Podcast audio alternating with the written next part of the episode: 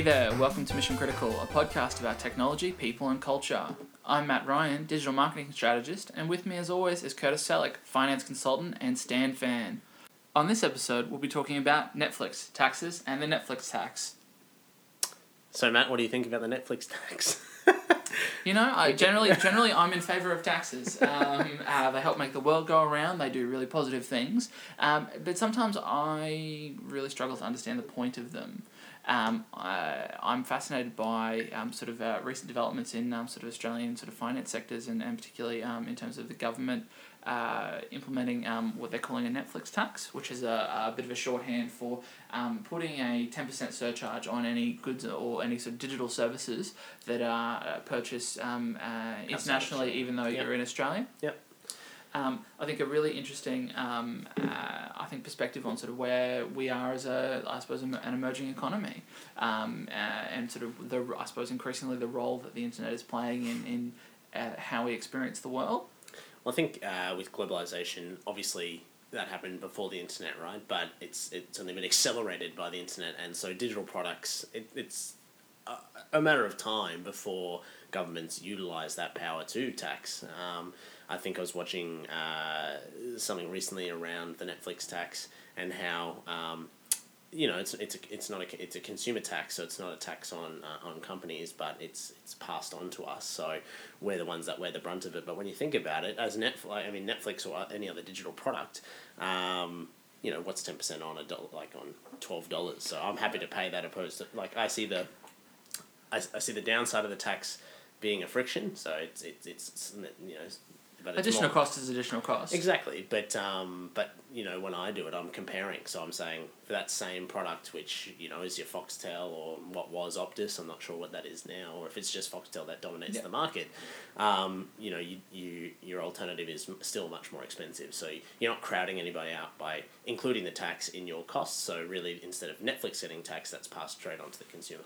I think um, it's probably important also to consider sort of, uh, you know, the Netflix example. I think is a really interesting one in that it's, it's a sort of easily accessible good and service Yep. that you know um, is relatively cheap. So a ten percent increase on, on you know sort of a twelve dollar subscription is not really gonna I suppose make or break um, people's uh, experiences of that product. Mm. But what I'm particularly interested in is where you start looking at um, uh, I suppose goods and services and software services particularly. Okay. If you start looking at something like um, your sort of Adobe Photoshop package, which is you know sort of uh, seven eight hundred dollars um, uh, a year uh, that you pay a yearly subscription to, yeah, uh, fascinating. Where you know you, if you start adding sort of ten percent on top of that um, as sort of uh, any kind of uh, you know fee, it makes it suddenly sort of um, more precariously priced. I think also because. Um, uh, I think also there's such a price discrepancy between purchasing um, things in Australia versus um, uh, overseas. Yeah. So I think that you know when you start looking at some services, if you buy a product uh, in Australia that's sold from overseas, you can actually get it cheaper if you buy it from the overseas version. Mm. Um, and I think that's true with a lot of sort of iTunes, iTunes music and a lot of sort of uh, uh, if you're buying movies and, and sort of soundtracks or, or anything like that.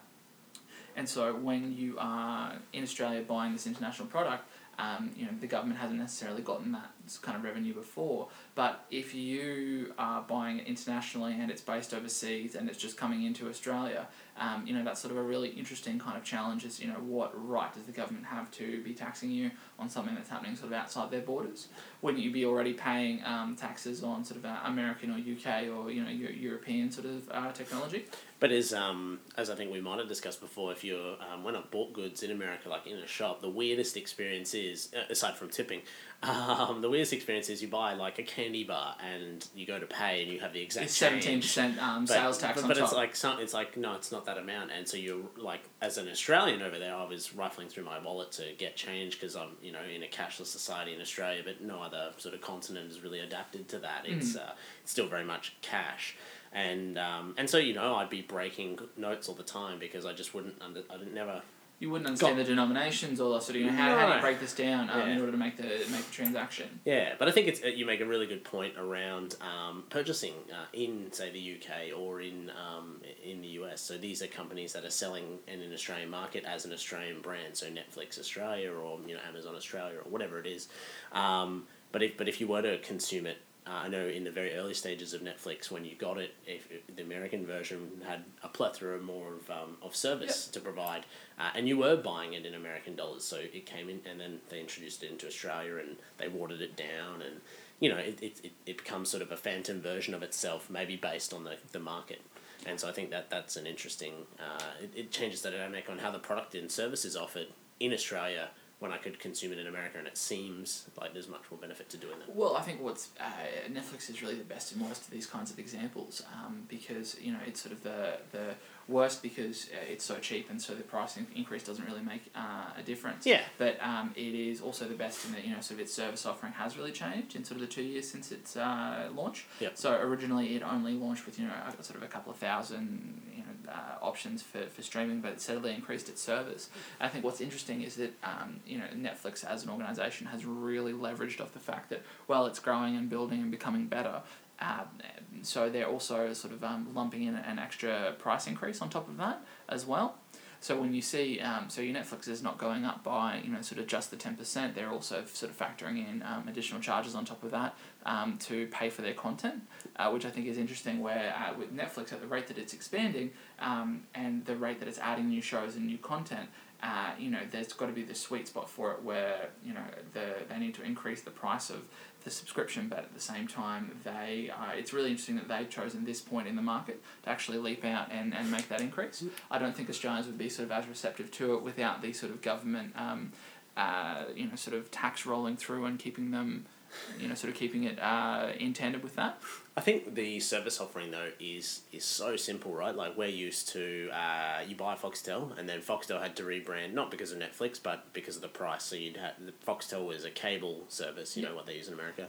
Um, so you'd pay two hundred dollars a month, and you could have access to uh, It's, more than it's the than hardware versus software sort of experience. A little bit, and and then I know they peeled that back to being you've got your basic, and then you add stuff on, and like I really like the idea of tiered pricing, but again, you've got Stan, Netflix, Amazon, like Hulu, I think is one, like all uh, simplified models. You you pay this bracket within yeah exactly, and and you consume at your leisure, not you know Foxtel has got smarter and and and those other those other sorts of providers. What's the difference between a streaming service and a cable provider? And I think Yeah. Foxtel in Australia, particularly, is trying to have it both ways.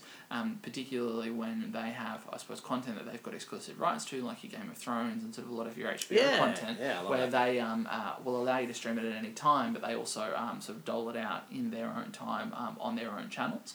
But uh, paying for a Foxtel subscription does not get you the access to any show that you want in their sort of um, catalog, Mm. uh, which you know I think is a really uh, sort of interesting um, experience as well. What I'm interested to hear your thoughts on then is, um, do you think that this allows Australian uh, competitive, like Australian companies, to be competitive?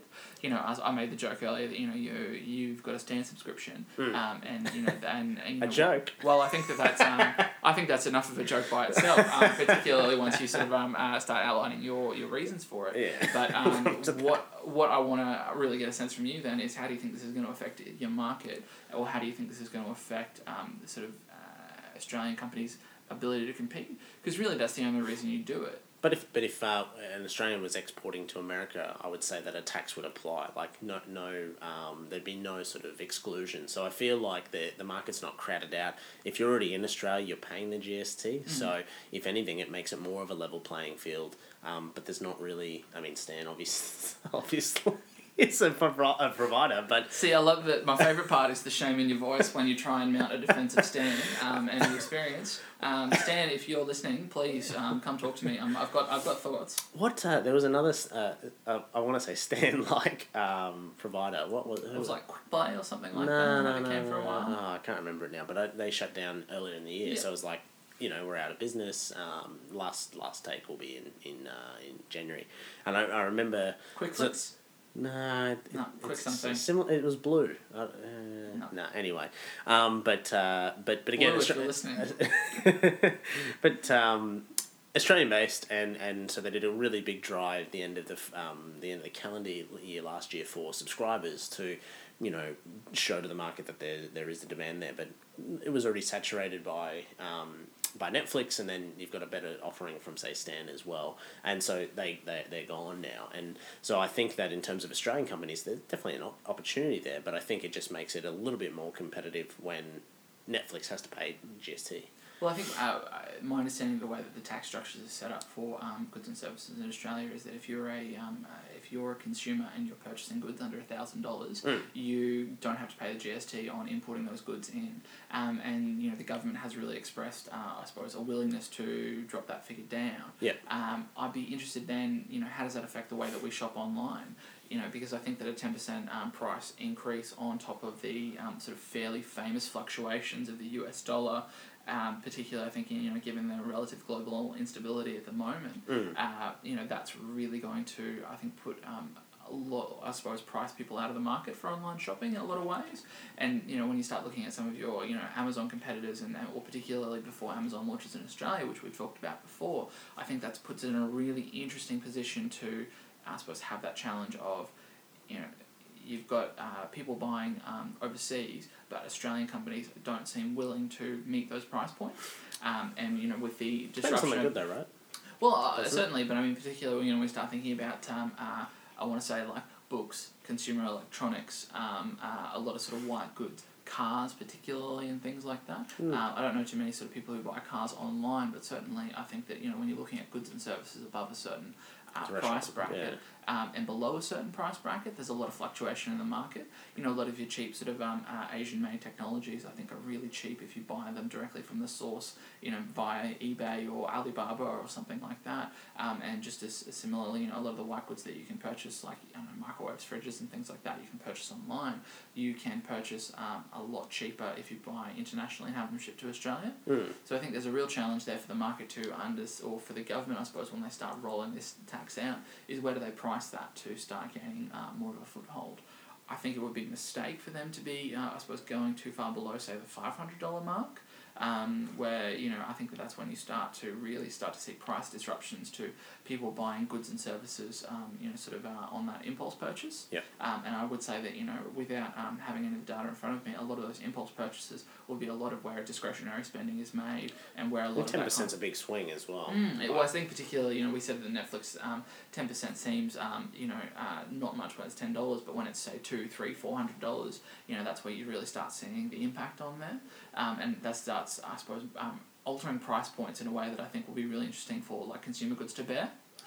and and especially with um, uh, what is seemingly a free market. I mean, if you're a consumer good from overseas, and then you know you get a bill, like I, I know once or twice. Um, back in the day when I've purchased stuff on eBay from overseas and it's over a thousand dollars, they say, "Oh, we'll pay an extra amount for GST and we'll you know." We'll put the declaration in for customs Yeah. and whatever else needs to happen, um, and sometimes that uh, is not told me to do that and I'm not paid and then it's been held up and it's a whole ordeal. But I think it just it creates more work for the government when a tax is meant to be an equitable thing. Yep. Um, so if they have more work and there's more drain on you know those tax funds, um, it, it becomes redundant. So like the lower you drop it, the more effort you have to do to be Yeah. diligent about like charging five dollars on a five hundred you know on a fifty dollar. There's such a, yeah, there's a real there's a real you know. sweet spot there that I think is really going to be a really interesting balance for them to be strike to Yeah. strike moving forward, Yeah. uh, and ultimately I think that it's going to. I think really impact people's ability to shop, or I think particularly with I suppose a lot of um, uh, downward pressure on um, uh, people's wages and things like that. Um, adding tax where tax that hasn't necessarily been applied previously, I think will be a really interesting challenge for them Mm. um, in terms of how do people interact with their online shopping, or you know what does really the future of online shopping look like in Australia, especially when you've got a competitor like Amazon, who I think will in. be willing to shave a lot of um, points off their um, sort of profit in order to get the sale. Yeah, and that they market that you know share. that, that's really their uh, that's really their sort of uh, operating space, and that's why you know they haven't turned a profit in fifteen years. But yeah, they're still the most valuable company in the world. But do you think that um, it's it's all about market share? So like, are they like minus the GST and, and, and just talking quickly about Amazon, but coming into Australia, you know, it's a it.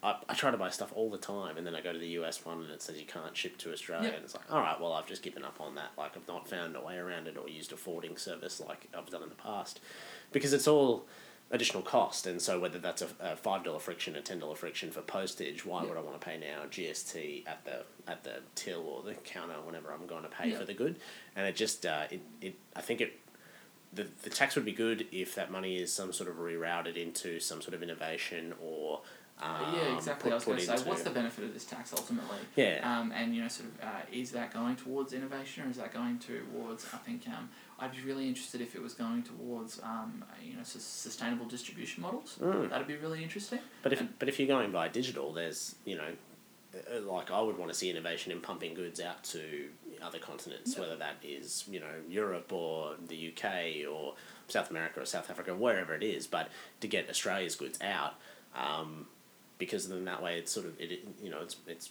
globalization because it's going both ways. And, and I I suppose that, that I think that's really interesting. But one of the uh, challenges, I suppose, is always going to be what they call like the tyranny of distance, in that we're an island in the middle of nowhere, um, and, and sort of pushing things out from there has a greater cost than bringing things here. Mm. And that's always been sort of the, where the price points really do seem to fluctuate. You know, the cost of moving a car here is not the same as moving like a you know an iPhone charger. And so you know if we're trying to find ways to sort of bulk export as well, um, you know you don't really want that tax going to be subsidising just the export. No, no, no. And I think that's going to be that's going to be an interesting challenge for the um, for I suppose whatever government at the time really has to uh, navigate. And uh, I'll just I mean I'll sidebar. So Yeah, I uh, love a i- sidebar. If you want to talk about it, we can uh, we can I can delete this section and then we can come back to it. Yeah, But um, I was running out of things to say. no. Well, so you you- like speaking of keeping things on shore and and um, you know innovation on shore. One thing that interested me this week was uh, Tesla's. I was going to say uh, surely that was going to be your the thing that you were most excited about. No, no, I I've got something a little bit a little bit more handy, but um. Yeah, it was it was it was Elon Musk sort of you know winning his bid or whatever. I feel like that was a lot of media hype because um, the South Australian government originally said, uh, "No, we don't want your help," and he's like, "Well, if I can't do it in hundred days, then I'll do it for free." I think the Um, challenge is the we went through the, the tender- exciting. The tender process, like, hundred well, no. days free for government infrastructure project is pretty compelling. Um, so we don't have to pay for it. Um, you know, they'll like stall at the 99th day and then, oh, 101, you know, hook it yeah, up. exactly. But I feel like it's probably too efficient. Um, but but that, that in itself, uh, you know, that'll put, that'll give a lot of light to South Australia for a little bit where I think, um, you know, it's, it's just an interesting space. So, so sidebar. Well, said. uh, you know, I think we could uh, talk, I suppose, more about sort of how that's going to transform the, the technology. But say, like, uh, South Australia's a really interesting example of somewhere where um, there's, uh, I suppose, because it is relatively um, in the middle of nowhere, um, compared to I think a lot of eastern seaboards. Mm. Um, you know, no wonder it really struggles with that kind of power or that kind of um, uh, those challenges there, where they don't, they're really sort of isolated. They can't draw on other resources from anywhere else. yeah. And I think that kind of um, uh, that level of innovation, um, I think, will be used to be upsold to cities everywhere. Uh, and I certainly, um, I certainly would hope that there's some um, element of any kind of like digital tax being applied to the innovation that we want to have. Uh, you know, particularly of that kind of uh, level and excitement. But if you're bringing in um, like a massive battery, or say um, Elon Musk is like contracting out his work, right? Mm. So are we? Is there GST on him putting his labor and conceptual ideas and Is he a foreign entity and we're purchasing his, purchasing his goods and services? You know what I mean? Then so Well, I don't believe the government ten percent on that. I don't actually believe the government does pay any GST at all for any of the services that they pay for. Oh right, yeah. Yeah. so, unfortunately, um, uh, to bring this comment uh, full circle, Yeah. not really a lot of opportunity, unfortunately. No, sadly. Okay, well that was a good sidebar. Yeah, it was good. I feel, I feel like we learned a lot. So, so in terms of um, and one one other aspect that I wanted to get your opinion on that was um, with the, the the GST for for digital products. And from uh, from overseas markets was maybe the impact on small business here. So when you were talking about earlier, um, you know, Photoshop being eight hundred dollars plus um, GST. You know, if you're buying it digitally from say America or the UK, because that's that's what is changing. Um, you know, i i as a new photographer, you need to acquire this software, so it creates so much more friction into the market. Well, uh, in the startup space, certainly, I think that Yeah. um, one of the things that um, uh, we find is that um, uh, I suppose businesses everywhere struggle in the first couple of years, um, and I think that particularly um, when uh, businesses are so small that they um, are really only purchasing consumer products in order to um, you know start their businesses. Yeah. I think that's going to be a real challenge for sort of businesses what, under the sort of five six person mark where you know cost is everything. Um, and sort of needing access to some of these services and technologies, eh, you know, is just going to create further barriers to entry. And I think that that's going to be a real challenge moving forward. Um, is how do you uh, again? This is all about balance. yeah. Um, and you know, sort of the fact that it's um, uh, it's been applied in the way that it has gives it sort of a, a level of sort of um, an arbitrary feeling. the fact that it's sort of a blanket, um, you know, sort of consumer cost.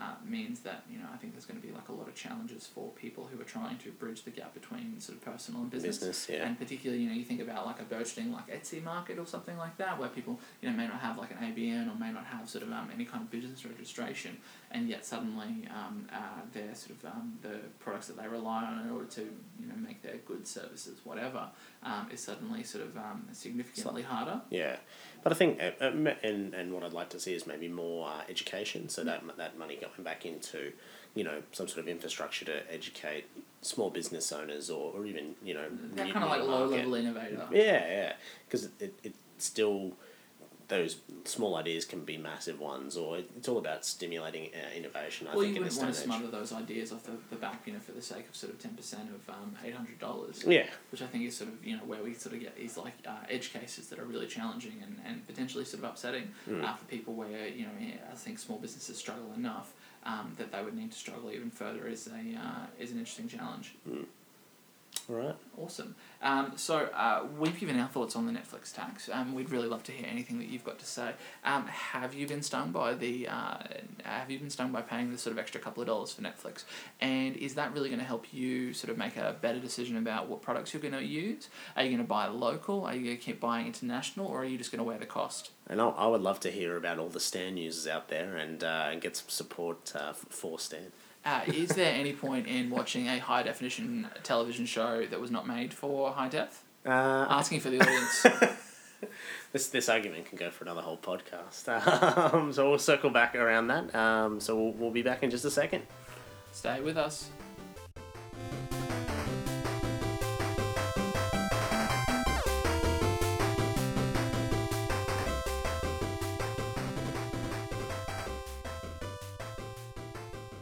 Hey, we're back with Mission Critical. I'm Matt. And I'm Curtis. Hey, Curtis, what are you excited about this week? Um, so yeah, so t- Tesla was on the on the mark, but I think I uh, The first production model out this week, Yeah. apparently, due for Friday. can't wait. At the time of recording, it's going to happen. Um, but but yeah, no, I uh, I've been I've been digging into some drones this week. So I don't I don't know what um, has really piqued my interest on it. I think uh, Drone racing.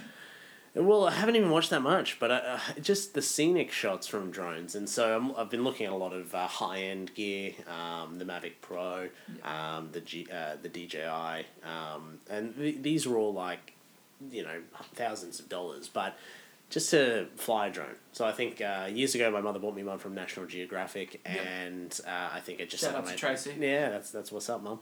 Um, but that just uh, just sat on my desk, and when I felt like turning it on, I would fly it for about six minutes, and then it would die. And it, Or is that? Do you think that's more about the limitations of the technology at the time? How long Oh, are we thinking? oh no, like I don't know when I was seven about seven years ago. Yeah, cool. Okay. So they're not really, they're not really talking about the caliber at the moment. Oh no, absolutely not, and I think that's the beauty of the technology today. It's it's there's uh, again low barriers to entry, so acquiring a drone, um, doing a little bit of research, um, it's just a, a standard consumer product at this stage. Yeah, and it and it, it it's so easy to get into the market, and so um, the the technology looks good. Whereas I remember the control for this this device that I had, it uh, it looked like sort of a rip off or like of a normal remote control. It right. just was like, a, like an old RC controller. yeah, it was it was it was you know dated uh, for even when it was purchased, and you know to actually steer it, it, it was it was an awkward dynamic. So, um, yeah, I think I, I got hooked on some drone videos uh, on YouTube, um, watching a couple of my you know favorite YouTubers, and uh,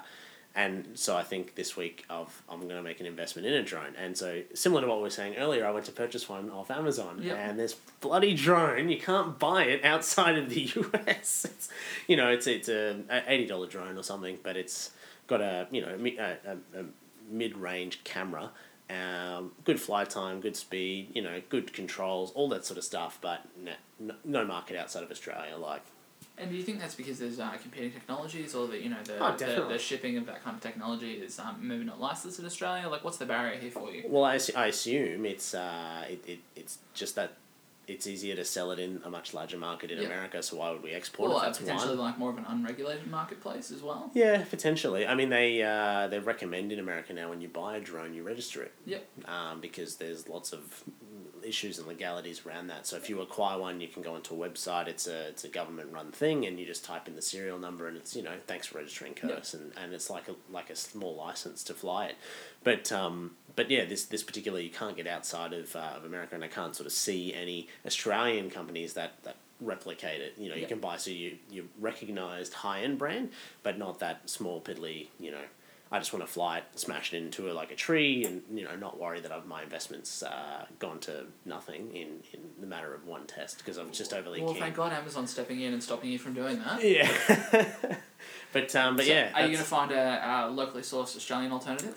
Uh, watch this space. I'll, Yeah, I'll, okay. I'll, I'll get. Hopefully, I'll be getting one to fly in, uh, in in one of the future podcasts, and we can do some recording whilst we're. Okay, that sounds yeah, good. that'll be cool. 360. And uh, what's what's ticking your boxes this week, Uh, uh, a couple of things. Um, Oh, a uh, couple. Yeah, always, always a couple. Um, so uh, speaking of Netflix, um, a recent Netflix show that I really enjoyed uh, was Glow, um, uh, which uh, It's got a good first episode. Yeah. Um, have you have you seen beyond the first episode?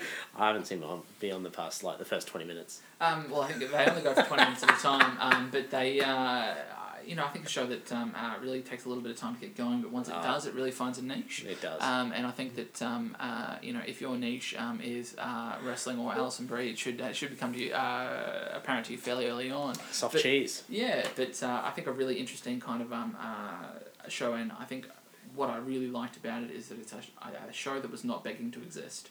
Um, it's based on some fairly obscure subject matter with some fairly sort of obscure stars in it. Yep. Um, and yet, you know, sort of the great thing about Netflix and one of the reasons why I think you should continue to sort of, you know, support some of these giant sort of uh, organizations. Um, Do you want to say that's? Mark. Oh. No. That's cool. You can come back to me. So glow. Glow.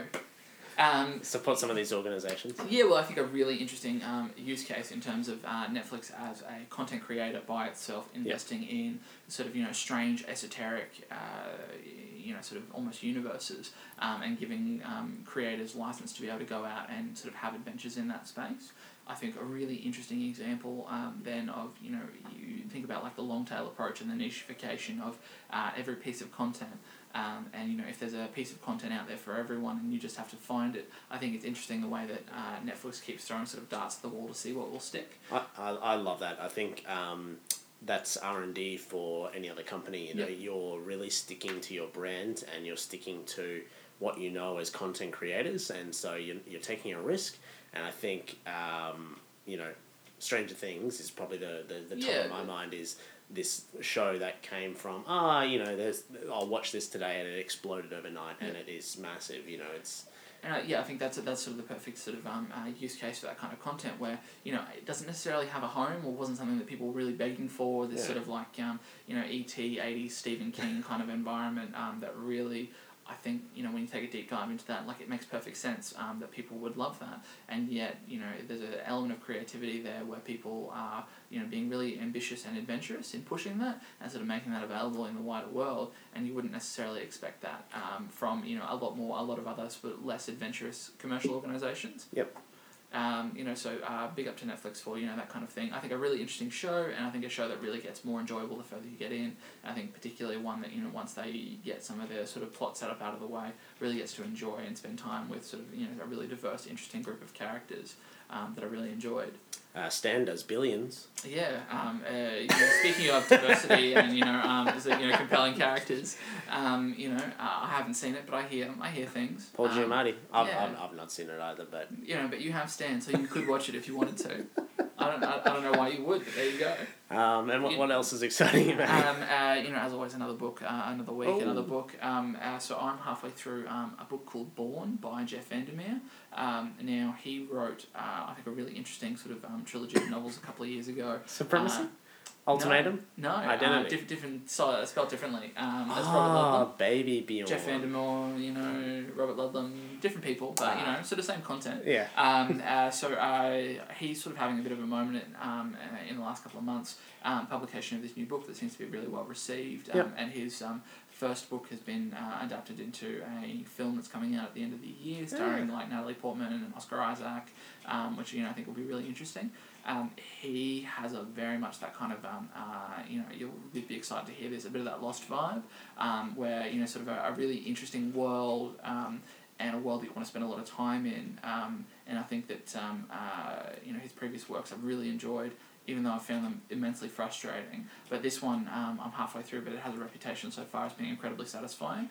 Um, sort of uh, ending, Unlike Lost. unlike Lost. Um, uh, and so it's interesting that um, uh, he in- envisions this world that I think is so compelling and so sort of vividly detailed that I've never really seen or read or heard of anything before.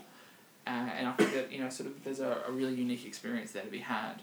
Um, you know, the the book itself um, doesn't sound particularly compelling in that um, uh, it sort of pictures a world sort of twenty years in the future where genetic mutation has sort of spiraled out of control. That um, most people that we think of as people aren't really people anymore because they've been so sort of aggressively modded. Ba-na-na-na-na-na. Ba-na-na-na-na-na. X-Men? No, not really. Ah, okay. But more, um, uh, yeah, I didn't even realize. I thought you were singing the banana song then. um, uh, you know, so people, people are so aggressively modded, modded and combined with sort of um, animals and insects and um, you know even sort of like uh, vegetables and proteins um, Yeah. in order to sort of stimulate who they are.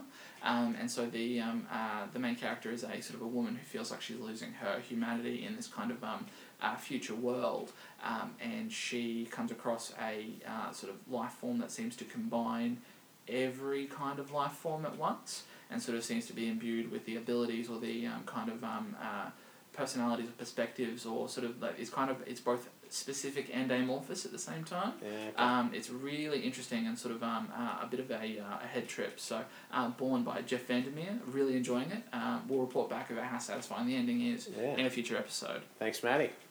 Uh, you'll find links to some of the things we talked about today on our website, missioncriticalpodcast.com. Drop us a line at missioncritical, missioncriticalpodcast at gmail.com or hit us up at our Facebook page, facebook.com slash missioncriticalpodcast. Leave us an iTunes review. Um, you know, one day there'll be a review, and one day here we are. And we'll be reading it. Well, uh, maybe we'll make an episode about all the reviews for like the past episodes. We can backdate as many reviews yeah, as we well, possibly can. Or maybe just post it on all of them. Uh, Uh, maybe if we get reviews, we'll still keep saying that we we'll will not, no. we'll, we won't have any reviews, um, just to keep people baited and on the hook. yeah, You know, if you're out there start on the hook, just start fall with. for it. yeah. Just get on that hook. Uh, until Take next the time. take the wild ride. Until next time, I'm Matt Ryan, And I'm Curtis Selleck. and take the wild ride. We'll see you soon.